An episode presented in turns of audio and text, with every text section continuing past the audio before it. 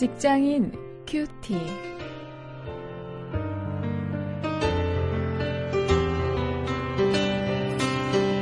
여러분 안녕하십니까? 3월 15일 오늘 마태복음 14장 22절부터 33절까지 말씀을 가지고 어, 오늘 좀 특이한 제목으로 말씀을 묵상을 하십니다. 베팅 믿음 이런 제목으로 믿음을 주제로 해서 말씀을 묵상하겠습니다.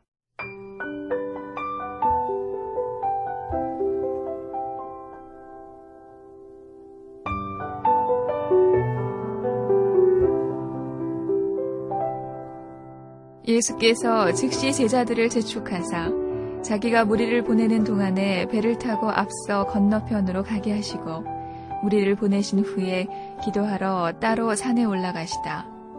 저물매 거기 혼자 계시더니 배가 이미 육지에서 술이나 떠나서 바람이 거슬림으로 물결을 인하여 고난을 당하더라. 밤 사경에 예수께서 바다 위로 걸어서 제자들에게 오시니 제자들이 그 바다 위로 걸어오심을 보고 놀라 유령이라 하며 무서워하며 소리 지르거늘. 예수께서 즉시 일러 가라사대 안심하라 내니 두려워 말라.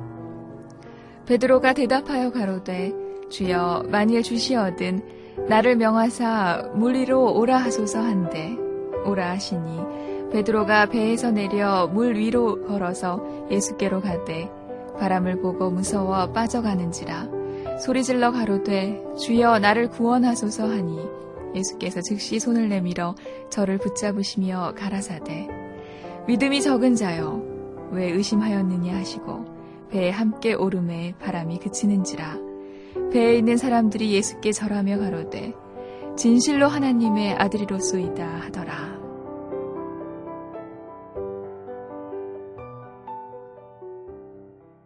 요즘 이 복권, 이 로또 복권 때문에 이 세상이 참 난리인데요.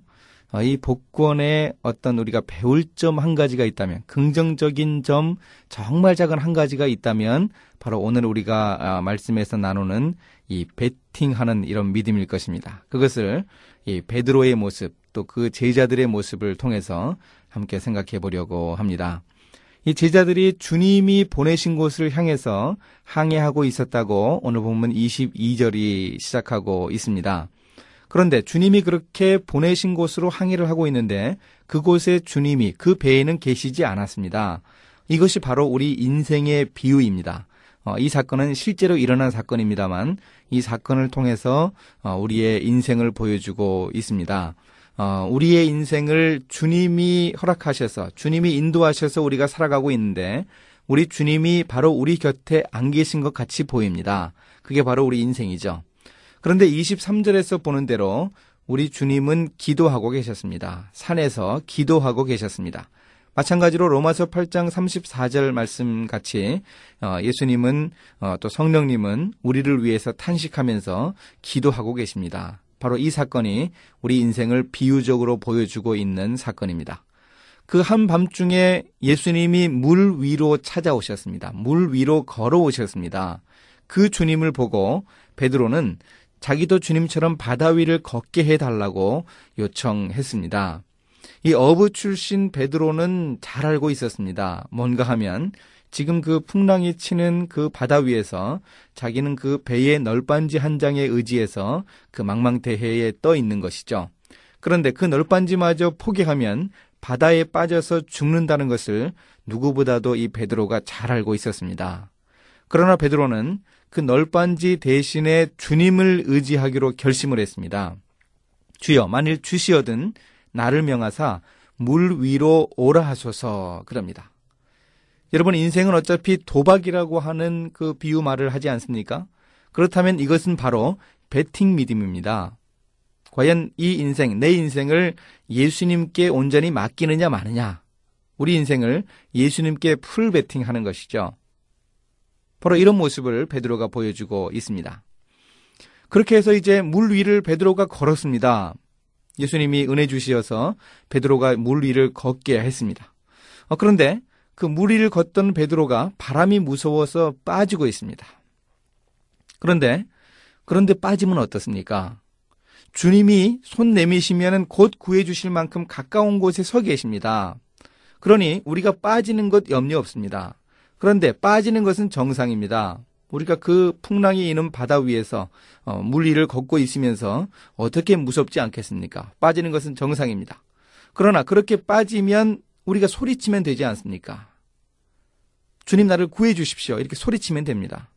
주님께 이 믿음이 적은 자여 왜 의심하였느냐 이런 꾸중을 들으면 어쩝니까? 베드로처럼 아니 그럼 우리가 주님께 야단도 맞지 않고 이 험한 인생을 살겠다고 우리가 야무진 계획을 언제 세웠습니까? 우리는 주님께 그렇게 꾸중 들으면서 인생을 배우는 것 아니겠습니까? 열 번을 빠지면 어떻습니까? 열 번 소리치면 됩니다. 걱정 없습니다. 이때 이 베드로는 사실 곧 날이 새었으니 망정이지 그렇지 않았다면 뭐 어, 100번, 200번도 빠졌을지 모릅니다. 걱정 없습니다. 주님이 옆에 계시니 걱정 없습니다. 우리가 빠지면 어, 그 주님께 부르짖으면 됩니다. 소리치면 됩니다. 나를 구해 주십시오. 나를 구해 주셔야 합니다. 소리치면 주님이 언제나 우리를 구해 주십니다. 이것이 바로 베팅 믿음의 축복입니다. 예수 그리스도께 우리의 가진 모든 것을 다 full 베팅하는 이 믿음의 축복입니다. 어, 이 믿음이, 이 베팅 믿음이 우리 믿음의 모든 것을 설명해 주지는 않지만 어, 믿음의 중요한 부분을 설명해 준다고 저는 생각을 합니다. 오늘 말씀을 가지고 실천거리를 함께 찾아보겠습니다. 인생을 도박을 해야 한다면 바로 주님만 의지하는 것으로 우리가 베팅할 수 있어야 하겠고요. 어, 그렇게 하지 못하는 내가 미련을 가지고 있는 것은 무엇인가? 주님께 내가 온전히 나 자신을 드리지 못하는 것은 과연 무엇인가? 무엇 때문에 나는 내 인생을 주님께 풀 베팅하지 못하는가? 한번 좀 곰곰이 생각해 볼 수 있기를 바랍니다. 이제 함께 기도하시겠습니다. 주님은 지금도 우리를 위해 하나님 우편에서 간구하고 계십니다. 그 주님의 기도를 기억하면서 주님만을 위해 사는 인생을 결심하게 하옵소서. 세상에서 넘어지고 좌절할 때마다 주님이 친히 붙들어 세워 주시옵소서. 예수님의 이름으로 기도했습니다. 아멘.